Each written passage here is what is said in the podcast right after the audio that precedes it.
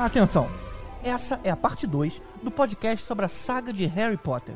Se você não ouviu a parte 1, que foi o programa anterior, comece por ela. Lá a gente contextualiza o universo de Harry Potter, falamos bastante sobre Hogwarts e curiosidades diversas, e na sequência abordamos os primeiros cinco filmes. Mas se você já ouviu, a parte com os filmes 6, 7 e 8, além do Reunion, que foi o especial de 20 anos recém-lançado pela HBO, começa agora.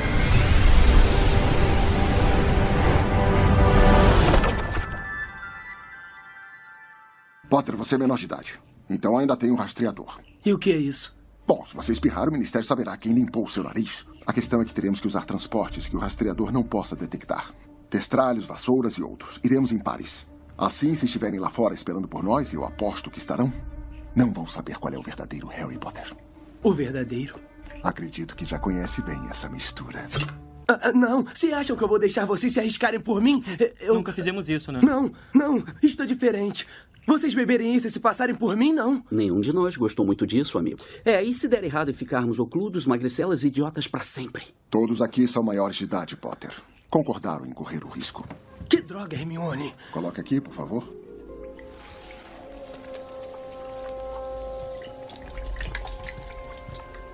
Para aqueles que nunca beberam a poção polissuco, só um alerta. Tem gosto de xixi de doente.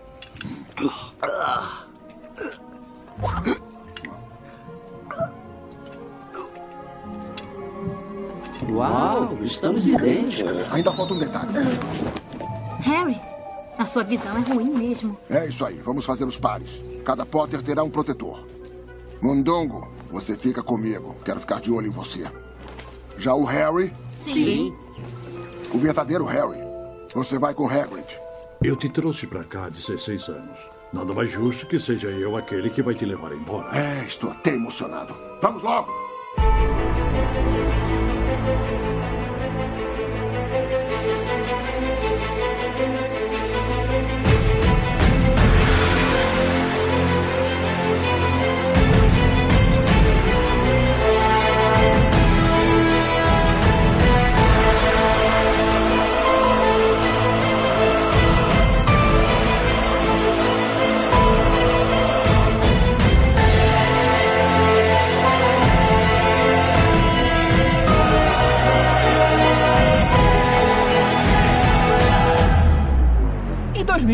Tivemos Potter e o Enigma do Príncipe, ainda o David Yates na direção. David Yates, no caso, não era oito ainda, né? O David Yates. Ah, não, Os- cara. os É, oito Davids. É, é o segundo, David Seconds, então.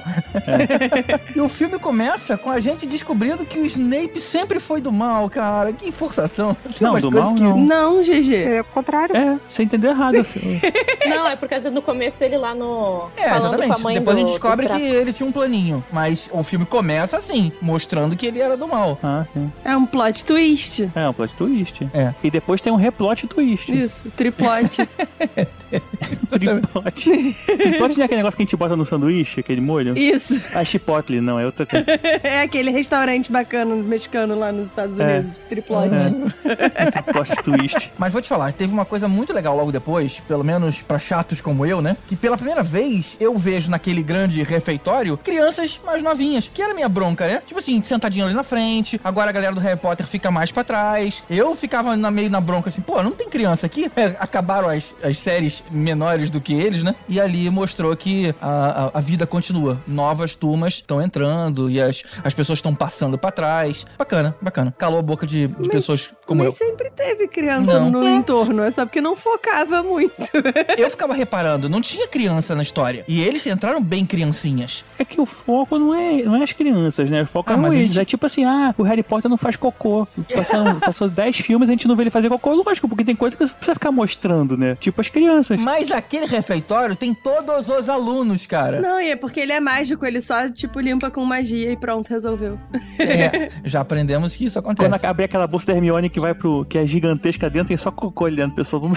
No segundo ano entra a Ginny, a irmã mais nova do Ron, ela entra depois. Exato. Tem o Colin Creevy, que é o menino que tirava foto. A Luna é da mesma turma também da, da Ginny, né? É. A Luna é a Lourinha? Isso, é a Lourinha voadinha. Eu acho ela muito legal, ela. Acho ela muito maneira. Eu adoro ela. Caramba, é, ela, e ela, é assim, ela pegou- perdeu tanto espaço. Eu achei ela meio, sei lá, agia como se fosse um Sheldonzinho. Sei lá, só é desligada do mundo. Não... Ela tem uma história bonitinha, a menina. Parece que ela sofria de bulimia, alguma coisa assim. E ela se identificava muito com o personagem. Daí a J.K. Rowling falou alguma coisa que se ela batalhasse e tal, ela podia fazer o teste pro filme e ela acabou sendo escolhida. Foi Ah, um- que uma coisa bacana da, da história. Da... Não foi uma das fãs que iam pra fila lá, que apareceu até no, no especial? Não foi ela que foi escolhida assim? Uhum. Acho que tem ela. Foi ela, aham. Ah, cara, muito legal. Pô, imagina se eu faço, não, não, não Harry Potter, que eu não era tão fã, mas se eu faço o papel de Star Wars, assim, eu vou ficar muito doido. cara, pô, tipo, Maneiro. sei lá, outra coisa que eu. De Volta ao Futuro. Pô, eu podia ser o cachorro, cara, do De Volta ao Futuro. Eu podia ficar lá sentado na mesa das crianças, que o GG falou que não tem, mas eu ia ficar feliz. Não. Tá vendo? Não ia aparecer. Tô lá, tô feliz. É. Mas ia estar lá, né? Bom, aí na história, o Dumbledore, a ideia é ele convencer um, um antigo professor de poção pra voltar da aula, porque ele tinha aí um segredo que o cara queria saber. E aí a gente descobre que, na verdade, ele foi professor do Voldemort quando era criança e os dois eram muito próximos. Então, opa, tem alguma coisa ali que eu preciso descobrir. Então, nesse momento que é introduzido uma coisa muito importante na história, que são as Horcruxes, né? Que é o motivo do Voldemort não ter morrido naquele momento, porque ele busca a imortalidade. E nessa hora se descobre muita coisa sobre o passado dele. No filme, não tanto, mas é, realmente se descobre descobre o que precisa ser feito pra derrotar o Voldemort. Isso é uma informação muito importante, assim, que ela surge no sexto livro e filme. É, porque na verdade o, o grande segredo, né, que o cara, o cara tava escondendo é que o Voldemort acabou ficando imortal, que ele dividiu a alma dele em três pedaços e escondeu essas partes nos objetos comuns. Não, dividiu em sete. Em, em sete pedaços, perdão. É em sete pedaços. E aí ele escondeu em um, em um monte de objetos comuns. E pra derrotar aí o, o Voldemort, você tem que destruir todos esses objetos. Sim. E na verdade o filme começa com dois sendo já destruídos, né? É. Um era o diário que foi destruído no filme anterior. E o Aham. outro é um anel aí que o Dumbledore também já tinha destruído. Então Sim. agora era, era descobrir quais são os outros e dar um fim neles. Sim. E assim, objetos comuns não. Os objetos todos têm relevância para, assim, Hogwarts, o mundo mágico ou Voldemort, né? Tem uma coisa nesse filme, ao contrário do GG que ele falou das crianças que estavam ali, isso me chama, na verdade, me gerou até estranheza, porque, assim, parecia que a merda era muito grande para eles estarem agindo tão normalmente na escola, sabe? Tipo, ah, tava tendo lá o joguinho ainda, tava tendo as aulinhas, não sei o que, e, tipo assim, caraca, o Voldemort tá solto e tá dando mó merda, bicho, assim, tipo, é a terceira guerra, sei lá, segunda guerra bruxo e sei lá o que, e, e tá, tipo, todo mundo normal, assim, sei lá, eu achei meio, não sei se já tinha que estar no clima mais que tá no final do, do- no próximo filme, assim, de tá todo mundo já em guerra mesmo, tá no, no caos e não, assim, sei lá. Aquele momento tá meio velado É. ainda, né? Não é aquela coisa que explodiu É. totalmente. Ele tá assumindo o poder por É, trás. na verdade, o certo seria a escola mandar os alunos pra casa, né? Esse, esse deveria ser um comportamento normal de um diretor de colégio. As crianças às vezes estariam mais seguras ali, que é um lugar que elas têm, tipo, que tem todo um, um feitiço de proteção. Tipo, Hogwarts realmente dá pra perceber que ele tá muito mais segura do que normalmente. Tem toda uma proteção em volta, tem. Eles não podem saindo entrando. Tudo que entra e sai da escola é inspecionado. Tipo, tem todo um, uma proteção e sei lá, né? Quando. Só a gente perceber, assim, na própria pandemia, o que aconteceu, as pessoas às vezes vivem normalmente quando tem crise. Era o que eu ia dizer, assim, a gente tá vivendo isso. né? Quando tem crise, todo mundo quer se apegar a uma normalidade. Daí acho que é isso também. Ou então a gente aprende com o momento atual e não aglomera e fica em casa. Aí não vem pra escola. É, mas o Voldemort não é um vírus, né, que circula no ar, mas tudo... É, tem, tem essa. É, tem umas diferenças aí, mas a questão de ser uma É, crise. ser. O Voldemort é o cara que fica assim, não toma vacina, toma cloroquina. o mundo não é redondo. Meu Deus.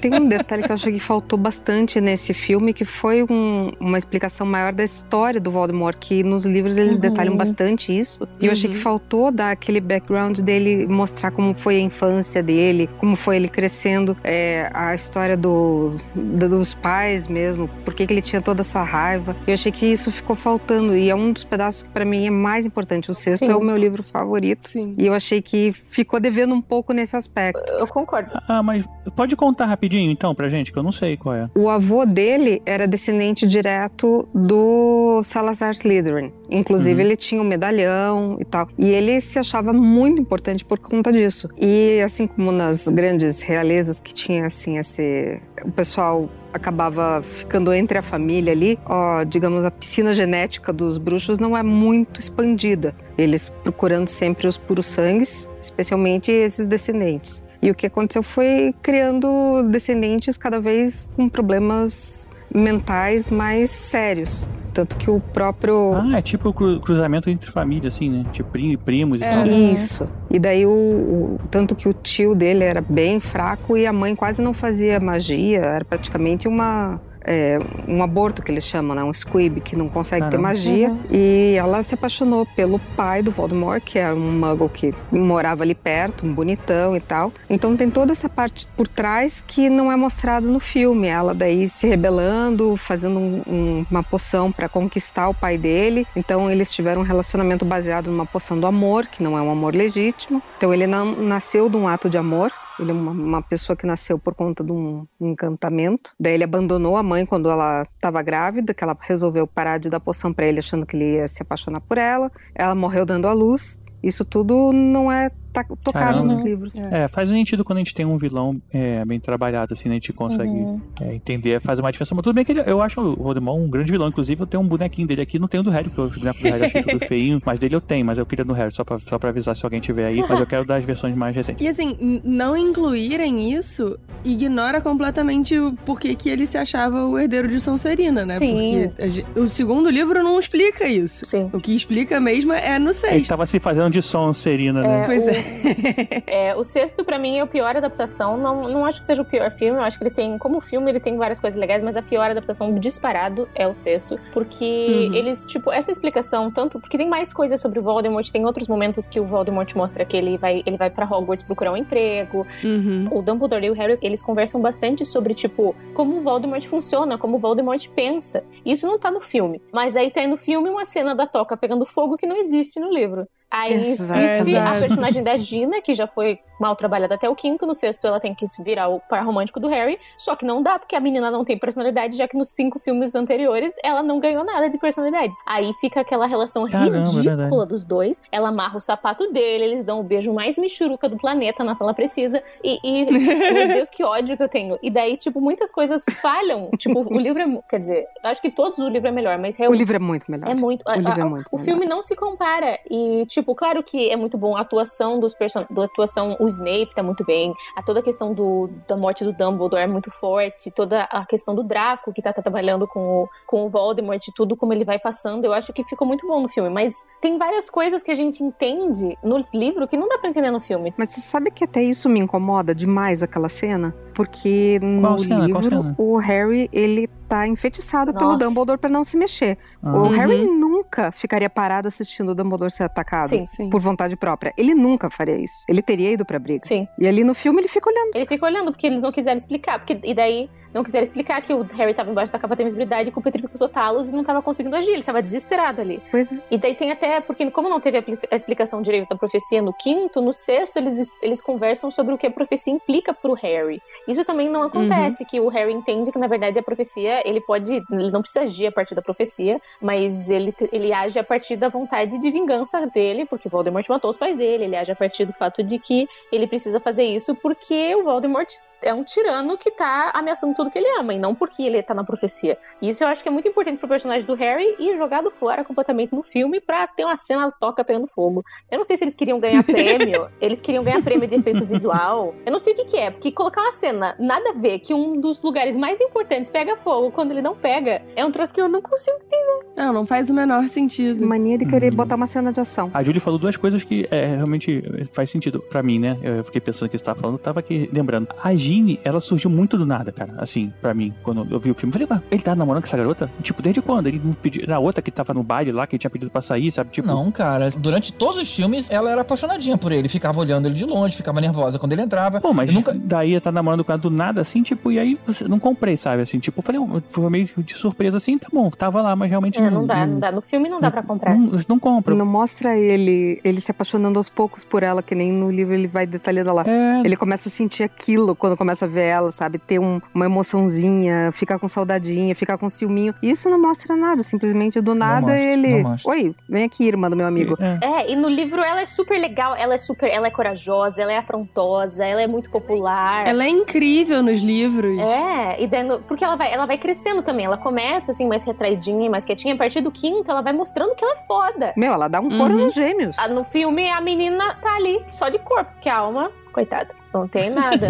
E outra coisa foi a morte do, do Dumbledore. No filme, eu não li o livro, né? Eu achei muito legal o, assim, a morte. E você falou até, ah, vocês falam que o, o Harry nunca fica preparado e tal. Mas assim, na hora mesmo, agora, é, faz sentido, assim, né? A questão da vingança, né? Ele seria mais emotivo e, talvez não, não conseguiria se conter. Mas na hora eu comprei, sabe? Assim, não- eu sei que vocês leram e tal, aí tem toda uma, uma ideia por trás, né? Que acaba dando diferença, mas assim. Eu não li e achei mais uma morte, uma cena de morte muito ruim, sem nenhuma emoção, cara. É, são personagens muito importantes ali. Ah, sério? Caramba, eu, eu achei maneiro. Não, cara, você tem que, você tem que subir a- o, o BG na hora, tem que fazer uma parada dramática, uma cara de terror. Não teve isso. Simplesmente o cara, de repente, você vê o corpo dele caindo. Mas, mas não é filme slasher, não, cara. É outra coisa. Dá pra fazer isso sem mostrar uma parada gore. É, porque o Avada Kedavra, ele simplesmente mata a pessoa sem deixar De- nenhuma... Eu achei todas as cenas de morte desse filme, e olha que no próximo episódio ainda tem uma- algumas piores, né? No próximo, não, no parte 2 lá. Mas eu acho que nenhum dos diretores ali acertou dar uma morte bacana com a intensidade que ela merecia, cara. Nossa, eu acho a morte do Dumbledore muito foda, porque a cena dele caindo do negócio é exatamente como é no livro. Essa parte foi bem certa como é no livro, assim. Eu achei legal o Snape, né? Assim, ele, ele assumir a responsabilidade de matar o Dumbledore pra que o, o Draco não tivesse que passar por isso, sabe? Tipo, tentando meio que. É, pelo menos foi o que eu perce- percebi, assim, de ele tá tentando meio que manter, sei lá, a inocência dele. Não, não a inocência, mas Sim. não fazer com botar o sangue do Dumbledore na mão dele, Sim. sabe? Pô, isso eu Uhum. achei muito legal, cara. É. Eu sei lá, na hora eu fiquei, cara, arrepiado, assim. Não, isso é incrível. E você não sabia se ele tava ajudando, não. Ele tinha combinado com o Dumbledore. Eles tinham combinado isso. É, tinha combinado. Mas acho que você não sabe, né, na- nessa hora, né? A Acho gente que- não sabe. Não, não sabe. é. Então, isso ficou meio, sei lá, eu achei bem legal, cara. Aí você tem certeza que ele é bandido. No livro tem o, o funeral do Dumbledore, que é uma, das, é uma cena muito legal, porque vem gente, tipo, vem um vários tipos de pessoas e é, um, é, um- um- um- é uma cena muito legal no livro. E daí no filme eles resolveram fazer só eles levantando as varinhas pra cima e ser isso. E por mais que a música seja bem emocionante, é uma cena bem emocionante, a atriz, a Ivana Lynch, que é a que interpreta a Luna, ela queria tanto que tivesse essa cena que ela tava tipo, eu pago, se vocês não têm, se não tem, é, não tem orçamento pra fazer essa cena, não tira do meu cachê, só faz essa cena. E não deu certo, coitada, por todas nós. Poxa. Acho que deviam fazer só, só pro- por ela. assim, porque- Cara, a cena é incrível, de verdade. Tipo, eu me ressinto muito desse filme. Esse filme ele dá um ranço porque, tipo, ele é muito mal adaptado. Muito mal adaptado. Parece que alguém leu a sinopse e foi isso. A gente, a gente comentou aí do, do, do Harry e da irmã do Rony, mas também a gente vê a Hermione e o Rony, e aí agora explicitamente apaixonados, né? Um pro outro. Até então era aquela coisinha meio de ciúminho, de longe, olhando tudo. Agora não, agora tem a verbalização da carência um pelo outro, do ciúme e tudo mais. Então a- a parada tá ganhando corpo ali. Sim, mas ainda leva um tempo pra. É. É. Que é um, é um slow burn, assim, bem slow. Eu gosto, e assim, como alguém que casou com uma pessoa que conheceu na escola, é isso, cara. Demora mesmo, sabe? tipo, É. no início, ah, é um melequento, ou sem graça, ou não sei o quê. Aí você vai vendo, pô, mas ele me faz rir, mas ele é legal, mas, pô, mas ele é mó gatinho, puta merda, eu não consigo parar de pensar nele. Então, assim, é isso, é slow burn, sabe? Na- namoro de colégio é isso mesmo, não tem jeito. Sim, eles eram muito novos. É. Eu só conheço minha esposa desde 6 anos de idade, só queria dizer isso. Pois é, é um, é um slow E- burn ainda mais slow, né, Tibério? Mas o príncipe mestiço é o Harry, né? Não, é o É Snape. o, é o Snape. É o Snape. Ah, não, é o Snape, né? Mas por que que é príncipe mestiço mesmo? A mãe dele era bruxa, pai não. É, e o, o Prince. E o- É porque a mãe dele tinha o sobrenome solteira dela é Prince. Isso faz mais sentido É. em inglês. Era o que eu ia perguntar, se em português fazia sentido a revelação. Ah, Half-Blood Prince. Não. Não, em português eles deixaram Ah. ela, em, ela em Prince mesmo. Ai, Prince. Príncipe Ah, em tá. inglês. Esse tipo de coisa. é que se fosse a ela em Príncipe, ia ficar meio feio também, eu acho. É, eu também Ellen acho que ia ficar Príncipe. feio, mas assim, pelo menos explicava, sei lá, né? Contextualizava, porque, enfim, sei lá. Essas escolhas de tradução, às vezes, eu fico meio descombobulada. Sim. É melhor deixar em inglês, né? A mãe dele tinha é, o sobrenome Prince, e É aí parente é um Diana, né? trocadilho de que ele é o príncipe mestiço Ah, E ele é o Prince meio sangue. É. E Prince seria o sobrenome bruxo, né? Porque o pai dele é da trouxa. Snape é, é o sobrenome trouxa. Exato. As teorias que saíram na época que saiu o nome do livro e as teorias de quem seria, meu Deus, foi uma coisa. Já já estava começando aquele fogo na internet de, de fóruns, de debates uhum. e pessoal lançando livro para fazer teoria. Uhum. Foi sensacional. Esse pessoal tentando imaginar quem seria. Teve gente que acertou. Mas Cara, eu acho que também muito baseado em chute. Sim. Eu acabei de ter um flashback de um estresse que rolou comigo e a minha prima, porque saiu o livro e aí mandaram uma corrente de e-mails com todos os spoilers principais do livro. Ah, sempre Ai, E aí ela começou a ler e eu me liguei do que que era e aí eu comecei a gritar com ela para não ler porque ela tava lendo em voz alta. E aí ela tipo terminou de ler com Dumbledore morre e eu dei um murro nela, porque eu tava tipo pedindo para ela parar e ela não parava. Eu acabei de lembrar disso. A gente tava, tipo, na casa da minha avó de Caramba. madrugada. Minha avó acordou comigo dando um murro na minha prima por causa disso.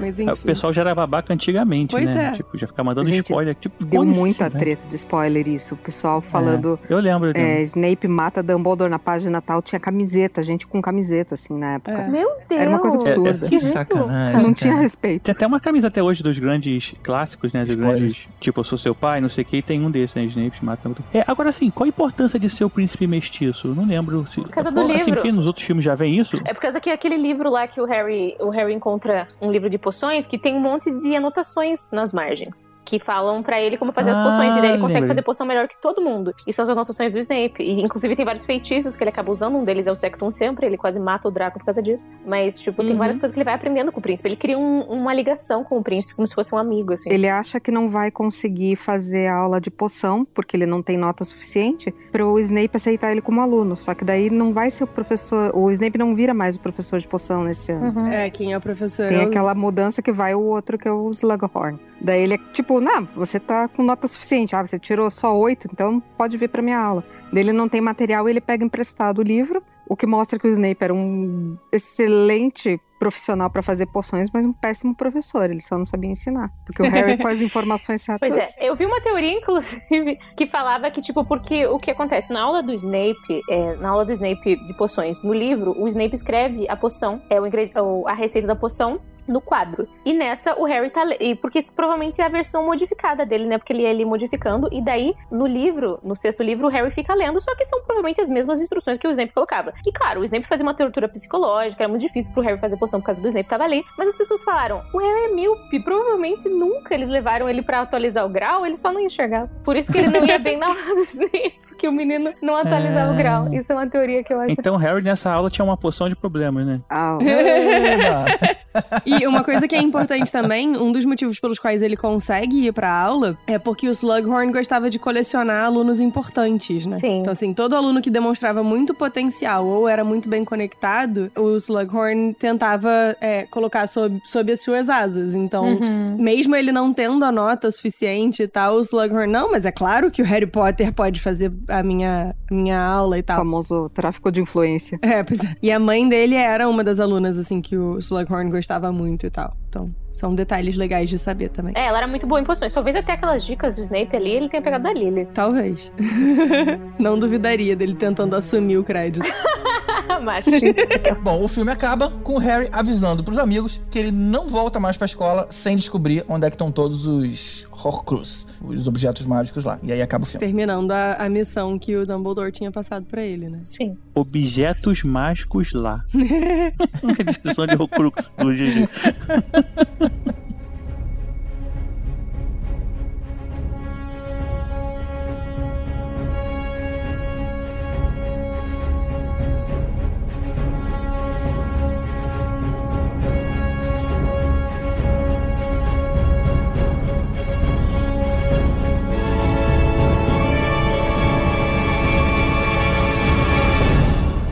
2010, teve Harry Potter e as Relíquias da Morte, parte 1. Ou seja, é o final grande demais. Eles dividiram aí em dois filmes, até para dar mais lucro, né? Faz sentido isso. Também do David Yates. É, esse primeiro momento que eles não estão em Hogwarts, né? É o único filme que não passa Hogwarts. É legal isso, né? Eu acho legal. Ah, eu fico um pouco triste, mas eu entendo. Mas, tipo, tem muito essa coisa deles estarem acampando e ter essa, essa coisa mais, tipo, na estrada, assim, sabe? E eles Uhum. sofrem muito porque eles não têm o que comer. E tem muito tempo disso, né? Mas eu vou te falar que o filme já me surpreendeu logo de cara, porque entrou um ator que eu adoro, que é o Bill Knightley. Que maneiro o Bill Knightley na história. E aí ele é o novo chefão lá do Ministério da Magia. Foi maneiro, foi maneiro ver. quê? Pena que foi pouco. O Scrimmage, ele aparece no começo do sexto, mas tudo bem. Ele é, É, ele, Ah, eu não reparei. ele entra no 6. ele é do sexto. Olha só. Ele aparece no sexto, ele vira ministro da magia no sexto, e daí no sétimo ele morre. Isso. Grande participação, hein? Eu gosto muito desse filme porque ele, na verdade, abre com o casamento do Bill e da Fleur, do- do, irmão do Ron com a menina que participou do, do torneio Tribruxo. Uhum. E assim, só de ver os bruxos arrumadinhos pro casamento, eu acho que o filme já vale 200%, que são umas roupas muito fora da caixinha. Sim. A gente já tinha visto algumas no, no baile, e eu sou apaixonada pelo Donald Gleason, que é o Bill, né? Então só Sim. dele ter ali, dele tá ali, eu já tô tipo, ah, esse filme é tão bom. Não, esse filme é muito bom mesmo. E começa, tem, começa com o Seth Potters, que eu acho que deve ter sido uma cena muito divertida de, de filmar. O Daniel deve ter adorado aquela parte que ele tá de sutiã, que ele é assim. eu gosto de fazer coisa louca. Mas o. Bill, não olha, eu estou horrível. Coitado do Harry, né? Que tipo. absurdo falar uma coisa dessa na frente do menino. Aí o menino já é traumatizado. E aí tem a cena do casamento que é muito legal, mesmo aquela tenda. É bem legal, assim. Dá uma quebrinha de expectativa, né? Porque a gente termina um filme assim com um preparo para uma guerra e de repente é, tem um momento super light ali. O Harry é meio sofre um bullying para participar da festa ali, ele não queria e tal. E de Uhum. repente tá numa festona com várias pessoas para ele conhecer um pouco mais da história dos bruxos também. Sim. dá- dá conviver uma um pouco com né? eles, né? Porque ele sempre estava com os tios, então ele nunca teve essa vivência legal. E ali a gente vê ele aproveitando um pouco dessa, dessa parte mágica do dia a dia. Uhum. E agora deixa eu fazer uma pergunta pra vocês. O filme começa com a Hermione fazendo os pais esquecerem dela. Por quê? Eu não peguei essa parte. É que foi muito mal explicado. O que acontece é que, tipo assim, como a Hermione e o Rony vão viajar com o Harry, eles sabem que a família deles vai ser, né? Eles vão, vai, vão atrás, vão atrás, vão ser alvo. E aí o que acontece? No livro, a Hermione, ela não apaga a memória dos pais, porque apagar a memória dos pais com o Obliviate, como ela fez, é irreversível. O que ela faz, ela modifica a memória dos pais dela, para os pais dela acharem que eles têm outro nome e que o maior sonho da vida deles é se mudar pra Austrália e eles não têm uma filha. Então eles se mudam pra Austrália pra ficar bem longe, eles não têm mais um nome, não tem mais nada. Tipo, é isso que acontece com os pais da Hermione, só que no filme ela vai lá e faz um Obliviate e vai embora. Tipo, ah tá, grande coisa. Pois é, abriu mão dos pais. Caramba, achei, achei pesado isso. É, mas tem. Ela, ela faz isso pra proteger eles, na verdade. E ela também fala, faz isso Ah, pra, isso é tipo, legal. se ela não voltar, não tem problema, porque eles não vão lembrar dela de qualquer forma, o que é bem triste. Assim, de um jeito ou de outro é triste, só porque um é absolutamente irreversível e o outro ela consegue eventualmente re- reverter. Ela fala que eventualmente tudo dando certo, ela volta. É, e ela também ela manda eles pra outro país, né? O que também é interessante. Isso não pode deixar eles ali sem memória, que com certeza vão atrás deles e vão morrer. Enfim, mas filme. É, não precisava disso, né? É só chegar o seguinte, olha só, deixa eu contar uma parada pra vocês. Eu sou mágico, vai ter uma guerra de bruxos, a vida de vocês corre risco. Então, olha aqui, eu vou mandar vocês pra longe e Uhum. vocês fiquem lá até a hora que eu mandar vocês voltarem. É, isso mesmo, GG. Ah, mas se o seu filho diz, cara, então, pai, tô envolvido numa guerra e tal, valeu, tô ralando, você vai deixar? Tem 17 anos a sua filha? Filha, 17 anos. Você vai embora. Não, beleza, então tô indo pra Austrália, se vira aí, quando, quando acabar você me avisa que eu volto? Não vai. É verdade, é verdade. É, amiga, me avisa quando chegar em casa. Não, né? É. Mas principalmente que ela apagou os registros dos pais dela, porque você não poderia mandar os dois com o nome Granger pra Austrália, porque eu ia encontrar. Então ela simplesmente apaga a Exato. existência dos dois, fala que os dois têm outro nome, e aí quem fosse procurar por, pelos pais da Hermione com o sobrenome Granger não ia achar ninguém. Porque aparentemente ninguém nessa história tem a voz, né? Não, ninguém. E aí tem aquele grupo, né, se organizando. Na verdade, a Hermione faz isso pra ela fazer parte desse grupo que vai ajudar a proteger o Harry. E aí tem aquela cena, todo mundo se transforma num Harry, né? Pra confundir lá os Isso, inimigos. cena dos sete potes. Sim. É, ficou engraçadinho. E aí, de novo, né? Eu que eu falo lá das mortes que são muito sem emoção. Aquele olho tonto, cara, porra, ele era um personagem bacana pra caramba, ele morre e isso não é nem mostrado. Alguém só comenta. A propósito, lembra do cara? Morreu. E tipo assim, porra. É, não, mas isso não é mostrado no livro também. Mas é que, na verdade, É. a pior morte nessa hora é a morte da Edviges, que é um negócio que eu não me conformo. Exato. Da coruja, né? Mais- no filme, no filme ficou muito sem emoção também. No livro tem um pouco mais de emoção. Pois é, a coruja morreu, cara. Ah, droga, vou ter que comprar outra. Sabe, foi tão. Foi tão sem. E tipo, ai, é porque eu odeio isso que, ai, é pra mostrar que a infância dele acabou. A infância dele acabou faz muito tempo, entendeu? É, é matar assim, o. Harry nem teve infância, É, né? infância. Coitado. E detalhe, eles são atacados enquanto estavam é, passando né, de um lugar pro outro. Mas aí, de novo, né, vem aquela história do aparatar lá, do teleporte deles. Se os três se teleportam o tempo inteiro, por que diabos eles também não se movimentaram desse jeito? Não ia ter sido exposto lá aqueles dementadores lá malucos e tudo mais. Não, é que o Harry não podia se aparatar ainda porque ele era menor de idade. E no momento em que ele Isso. ficasse maior de idade, a proteção ali naquela casa ia sumir. Ah, o que acontece isso? também, eles não podiam se transportar de uma forma mágica, como pode flu, ou até aparatação é, guiada, que você vai com uma pessoa que sabe aparatar, porque tudo isso é rastreado pelo Ministério. E como existiam comensais da morte infiltrados no Ministério, eles quiseram fazer uma coisa mais, assim, que não pudesse ser rastreado. Ah, faz sentido então. Difícil de identificar. É, difícil de identificar. Ele tava se escondendo. É por isso até que eles vão de vassoura e não. É. É por isso que ele não. Ele foi de carro cruzar a fronteira e não pegou um avião, sabe? Porque o Uhum. avião é monitorado, é mais ou menos por aí. É Uhum. isso. Esse filme, eu até você, alguém falou, ah, tenho saudade de Hogwarts, mas assim, é, é legal a gente sair dessa mesmice, assim, né,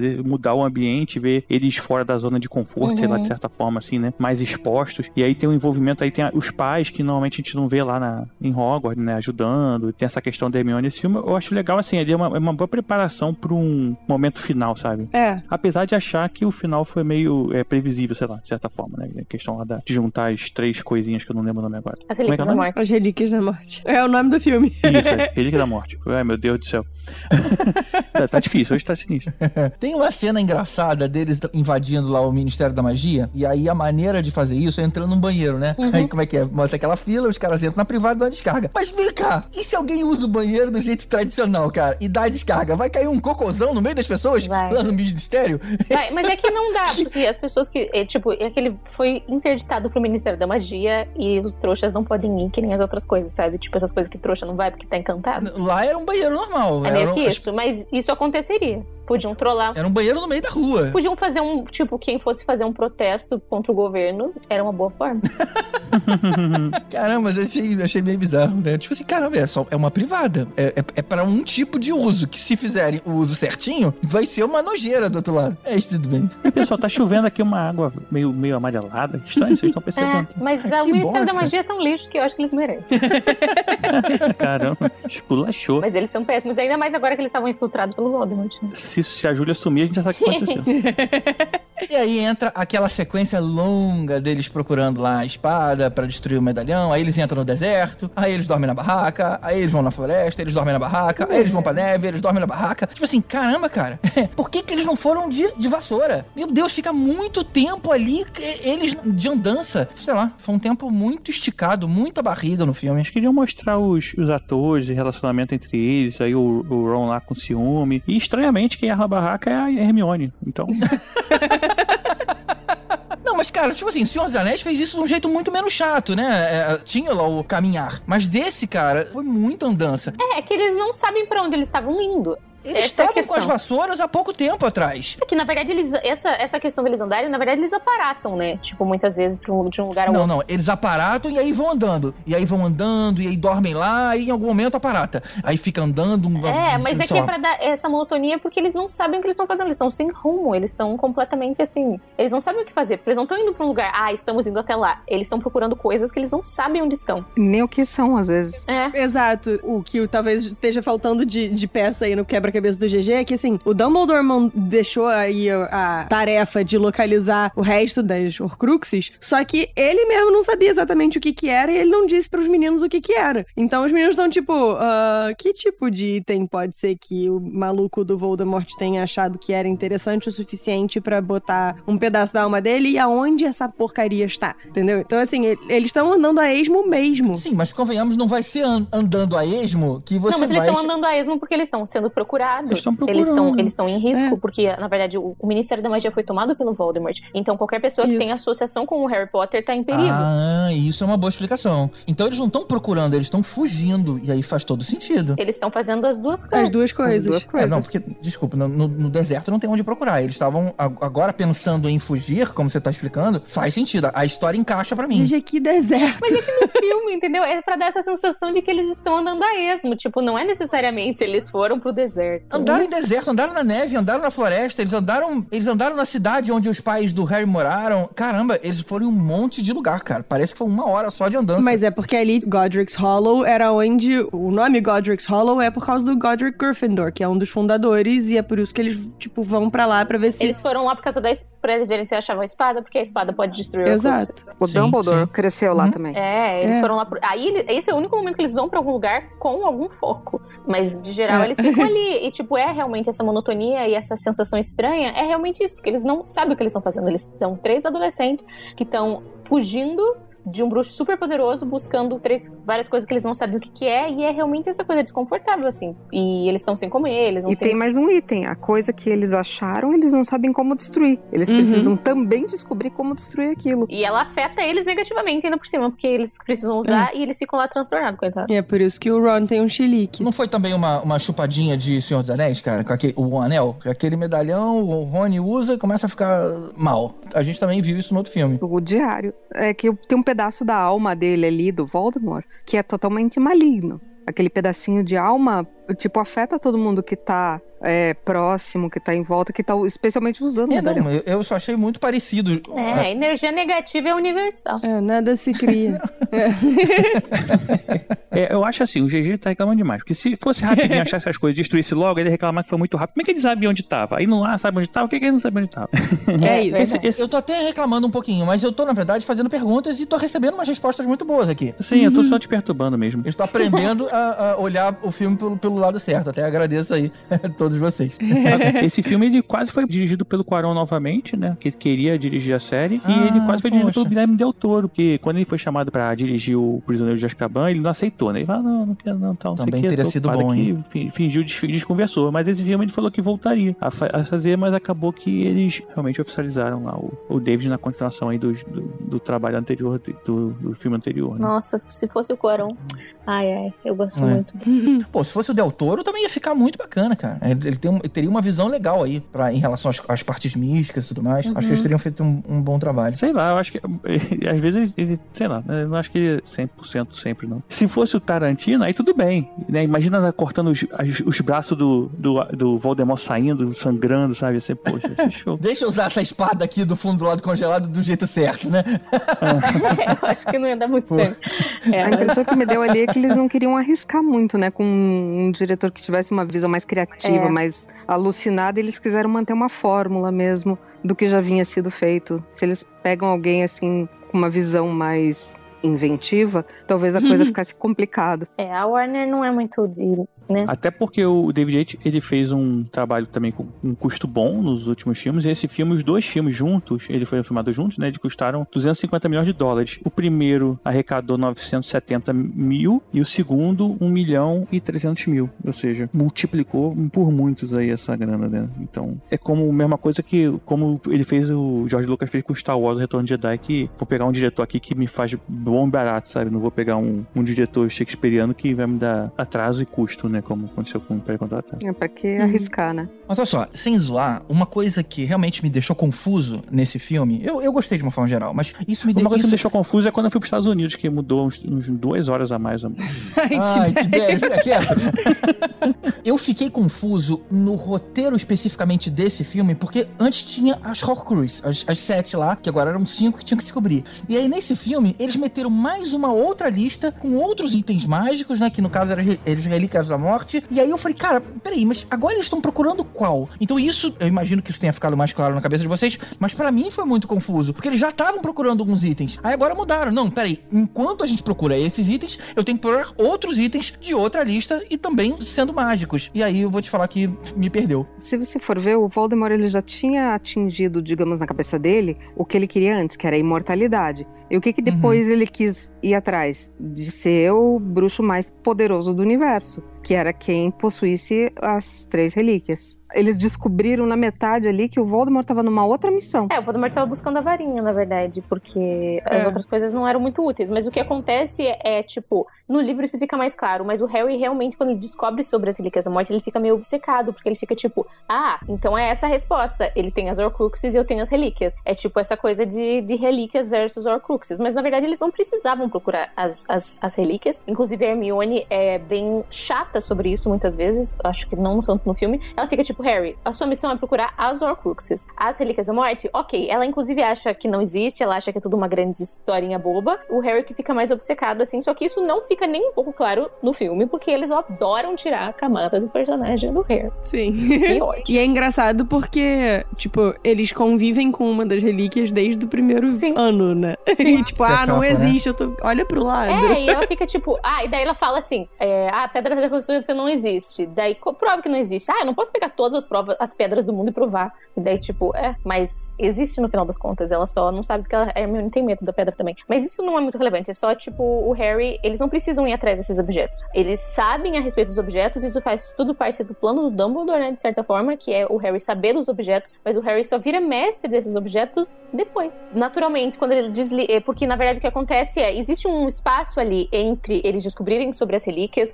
e eles serem raptados e levados pra mansão dos Malfoy. No livro existe esse espaço de tempo. No filme, não. No filme acontece tudo seguido. Então, nesse espaço, o Harry fica obcecado com as relíquias da morte. E ele só decide que ele vai parar de procurar as relíquias da morte e que ele vai voltar à missão dele quando o Dobby morre. Porque aí ele fica, tipo, ele tem um, um choque de realidade, assim.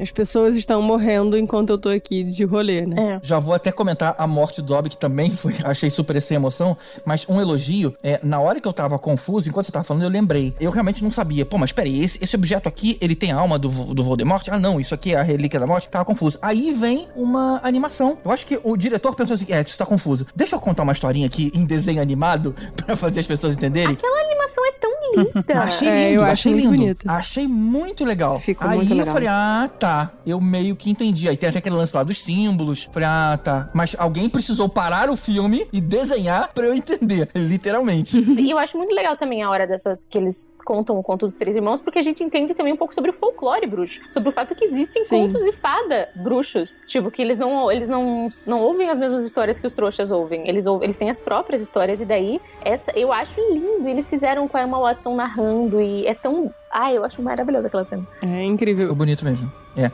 E o filme acaba com o Voldemort conseguindo a varinha lá das varinhas que tava enterrado com o Dumbledore. Na verdade, o, Dumbledore teve tudo, né? Se a gente for pensar bem. A capa da invisibilidade tava com ele, ele tinha a varinha, e a pedra da ressurreição foi. Foi ele que deu pro Harry? Acho é, que sim. é, né? mas ele, ele não é, ele nunca foi o real mestre. Ele, tipo assim, a capa da invisibilidade, ela sempre vai pertencer ao Harry, porque a capa da invisibilidade ela pertence, ela é passada por de pai pra filho. Então, como o Harry ele é descendente, na verdade, do Ignotus Peverell, que foi o primeiro dono da capa da invisibilidade, que ou ganhou da morte ou ele mesmo fez, o- a capa sempre vai funcionar melhor pro Harry, porque ele é realmente o dono daquela capa. É, a pedra da ressurreição, o Dumbledore tenta usar e é o que machuca a mão dele. Então, tipo, e a única que ele realmente tem, ele até fala isso no último livro, é a mais mesquinha, que é a varinha, que realmente era a única que ele tinha, mas ele não era destinado a ser o Senhor da Morte, como o Harry foi. Uhum. Então o só o Harry poderia ser o mestre das, das relíquias da. É, o Voldemort não, não teria, não, não poderia usar também, então, né? É, O Voldemort provavelmente não sabia sobre isso. E essa é uma questão sobre o Voldemort. É um conto de Ah, tá. fada infantil, entendeu? Ele não tem interesse nisso. A única coisa que ele sabia é que existia uma varinha poderosa. Mas ele não quer uma pedra da ressurreição porque ele tem medo dos mortos. Ele tem medo da morte. Ele não tem, não tem ninguém que ele queira Uhum. trazer de volta, até porque ele matou um monte de gente, né? Aí ele traz ali as pessoas, eita.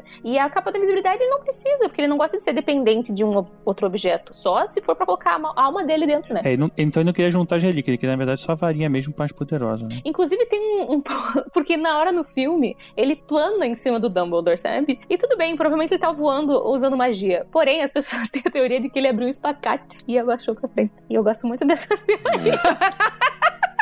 Ah, ia ser muito show, cara. Aí quando sobe assim é o Van Damme, né? Ai, eu não precisava desse visual. Ai, é uma, uma imagem Terrível. mental que eu aprecio. Terrível. Agora, agora eu vou ter que ver de novo só pra ver essa cena aí, imaginando. Ele fazendo espaguete. é, vale a pena. É, meu Deus. Mas como assim você achou a morte do Dobby sem emoção? O que é uma morte com emoção? Pelo amor É uma morte dramática, eu, tipo assim, de novo, né? A cena da morte, eu quero ver uma cara de- assustada das pessoas, eu quero ver as pessoas chorando, eu quero ver uma trilha sonora alta. É a emoção, cara, da cena. Ali simplesmente. Nossa, mas tá eu acho bom, aquela cena morreu, super vamos- Ele leva, daí ele fala. É, ele tá com a faca ali, daí o Harry vira ele, Harry Potter, daí ele pega no colo e fala. Ele tá confundindo Harry Potter com pânico, sei lá. É, uma tipo, quer que o quê? Intestino do Dobby no chão? Eu não tô Não, não. É, Gil, uma coisa que você talvez não saiba é que o GG é o nosso malvado favorito. Então, assim, se não É. sangrar, ele não acha maneiro, entendeu? Não, mas olha só, se eu me lembro Crianças bem, morrendo, ele assim, morreu, acho que a, a Helena Bonham Carter jogou uma faca, né? Quando Uhum. ele tava saindo, pegou nas costas dele e caiu. Eu faria uma cena mais, sei lá, mostrando a, faca chegando, aquele pânico de todo mundo, escapamos da faca ou não? Não, cara, quando olha, vira as costas, tem uma faca ali. Mas é que eles não viram a faca. A faca veio, tipo, é, essa é a surpresa. Eles acham que eles estão seguros e o Dobby morre. O Dobby que só estava ali pra ajudar, eles, a, a- faca ela voa, ela entra ali no buraquinho do, É. do negócio do, da aparatação. Do portal, né? E de repente, quando vê, eles estão tipo, vocês estão bem? Vocês estão bem? Harry Potter. E daí você olha e tá lá o menino. O, o- o- O que eu acho legal da morte do Dobby, embora eu não ache o fato dele morrer legal, mas assim, o que eu acho maneiro é justamente isso. Você, você tem uma sensação de alívio de, caraca, eles fugiram, Sim. viva! E aí, quando você vira pra trás, não, não fugiram. O Lógico. Dobby, que coitado, o Dobby, desde o começo, só queria ajudar o Harry. Sim, e a verdade é, se essa vaca tivesse pegado em qualquer outro personagem, provavelmente não tinha matado. Matou o Dobby porque ele é muito pequeno. Porque ele é pequeno, exatamente. Então, assim, o que dói é isso, e o que dói é, tipo, cara, um personagem completamente inocente no rolê, sabe? Tipo, ele, ele não tem nada a ver com aquela treta. Então, assim, é isso que eu acho legal. É você achar que se livrou e aí quando você vai ver, não se livrou nada. O que dói mesmo nessa cena é isso, é a surpresa negativa de, ai, que bom, a gente fugiu. Só que não. Não. E daí ele morre falando que é um que lindo lugar pra estar com amigos. Harry Sim. Potter. Morre. Que tristeza. Uhum. Inclusive, tem um lugar na Inglaterra que é essa praia onde foi filmado a morte do Dobby. E as pessoas deixam pedras ali com mensagens. Sim. Ah, Era uma Finlândia. não? Fizeram, tipo, um, um memorial. Ah, é muito legal. Ai, meu Deus. Foi de Harry Potter tudo doido. É super bonitinho. Bora pra parte 2, então.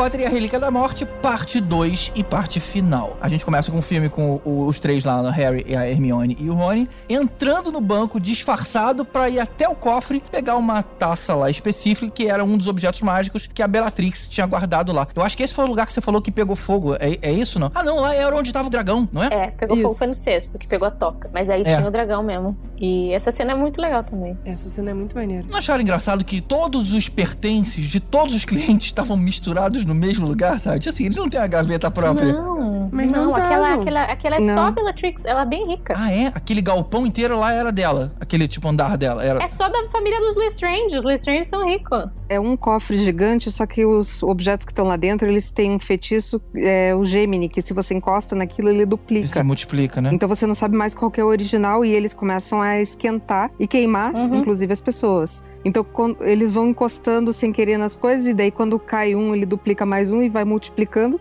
E aquilo lá acaba, tipo, machucando bastante eles e Uhum. por isso que dá a impressão que, que tem muita coisa lá dentro. É, mas é um, um dos cofres mais antigos, que é uma família muito antiga, uma família muito rica, e daí. Uhum. Mas não, cada pessoa tem o seu próprio cofre. Tipo, como o Harry aparece no primeiro filme, ele tem ali o cofrezinho dele. Ele também é bem rico. O cofre que o Dumbledore guarda a pedra filosofal no primeiro filme, tem só a pedrinha lá Uhum. dentro. Sim, mas são cofres diferentes. Mas eu acho, assim, foi muito emocionante assistir esse filme no cinema, porque era o último filme, né? E eu, eu não sou de chorar, eu não choro quase nunca, mas no momento que apareceu aquele negócio do Harry Potter e Legado da Morte Parte 2, eu comecei a chorar e não parei nunca mais. é, nossa senhora, eu hoje. faleci naquele filme. E daí eu acho incrível que é o primeiro filme que. Ou será que o anterior não começa? Mas enfim, acho que esses dois últimos não começam com o tema. Ele, ele introduz outro tema que é o Lily's Theme, que é uma música muito bonita e também muito destruidora, né? É. A continuação da cena lá da taça, onde o Rony e a Hermione vão destruir a taça, né? Usando lá o, o dentinho da cobra. E a gente tem aí o tão esperado beijo nos dois. Finalmente. Eu ia dizer que o beijo foi sem graça, mas acho que vocês vão discordar de Não, mim, não, né? não, peraí. A gente não vai falar da- do, do voo de dragão, que é uma das coisas mais iradas de todas, que iria na minha vida fugir de um banco montada num dragão, Uhum. porque aquilo é muito foda. É muito bom mesmo. Tudo que eu quero. Sim, eles voam no dragão, que é muito legal, daí eles pulam. Uhum. Aí eles caem, eles vão lá, encontram o irmão do Dumbledore. Sim. Inclusive, aquele dragãozão soltando fogo em cima do banco tá no, no próprio parque da Universal. Sim, No parque, é. sim. Eles Sim, reproduzindo irado. aquilo com aquele dragão só. É muito animal aquilo. Na hora que eu vi o filme que eu falei, ah, é isso. Eu queria voar no dragão, mas não precisava ser fugindo de banco, não. Assim, eu podia estar só, na- sei lá, passeando mesmo. Não precisava estar roubando nada. Então. Se é pra voar de dragão, é, é fugindo de banco, porque é tipo três vezes mais maneiro. Aham, eu acho, eu acho incrível. Roubando um banco, mas ainda assim, sem. Eu só queria saber como é que eles dirigiam o dragão. Uma coisa é ficar ali em cima. Foi, É, segurou ali, foi com Deus. Tu não viu o volante, cara? Aí na hora que o, que o bicho começou a baixar ali pra beber água, eles, tipo, é melhor a gente pular antes que ele resolva nos comer. Daí eles É pulam. isso. Na verdade, a terceira escama é tipo a marcha, né? Aí a quarta você diminui, assim. Nunca dirigiu o dragão agora também. Vai, porra. Tem uma das piores coisas, coisas mais mal explicadas de toda a história, que é aquele espelho. Esse espelho ele aparece no sétimo filme, no na parte 1, que o Harry conversa com alguém por um espelho. Mas não se sabe que o contexto desse espelho é o Sirius deu o espelho pro Harry no quinto livro. Era uma forma, inclusive, do Harry ter se comunicado com o Sirius que teria evitado a morte do Sirius. Mas aí o... acontece toda uma situação que esse espelho vai parar com o irmão do Dumbledore. Isso permite que o irmão do Dumbledore ajude o- eles em dois momentos. Um na mansão Malfoy e outro ali, quando eles entram em Hogsmeade e os comensais da morte vão atrás deles, e daí eles entram na Cabeça de Javali, que é o pub que o irmão do Dumbledore é dono. E daí eles descobrem um pouco mais sobre o Dumbledore ali também. E fora, é que é um caco. Esse espelho é um, é um, um caco, caco. de vidro que o cara anda o tempo todo no bolso, cara. Assim, Sim. porra, ele não se feriu, não, esse tempo todo. Ah, não, mas ele, ele anda numa bolsinha É específica. porque adolescente é selvagem, GG. É, verdade. Adolescente é Cara, selvagem. de repente o cara me tira aquele caco lá de espelho. É, não, não fica no bolso, fica numa bolsinha específica que ele guarda. É uma coisa. Mas no filme não deu pra explicar essa história dessa bolsinha. Ele anda com pochete? Eu não lembrava disso, não. Não, é, é uma bolsinha que ele leva. Ah, isso só aparece no livro. É tipo, ele ganha do Hagrid uma bolsinha que ele leva, tipo, que é tipo uma bolsinha colar, assim, que você leva pendurado no pescoço. Aí ele tem alguns objetos específicos que ele guarda ali. Mas é só. Pô, mas na moral, GG, quem se importa, cara? Como que vai querer rasgar o bolso dele? Não vai, é, é um filme, não é documentário essa Não, porra. rasgar a perna, né? O bolso eu não tô importando. O lance é rasgar a perna.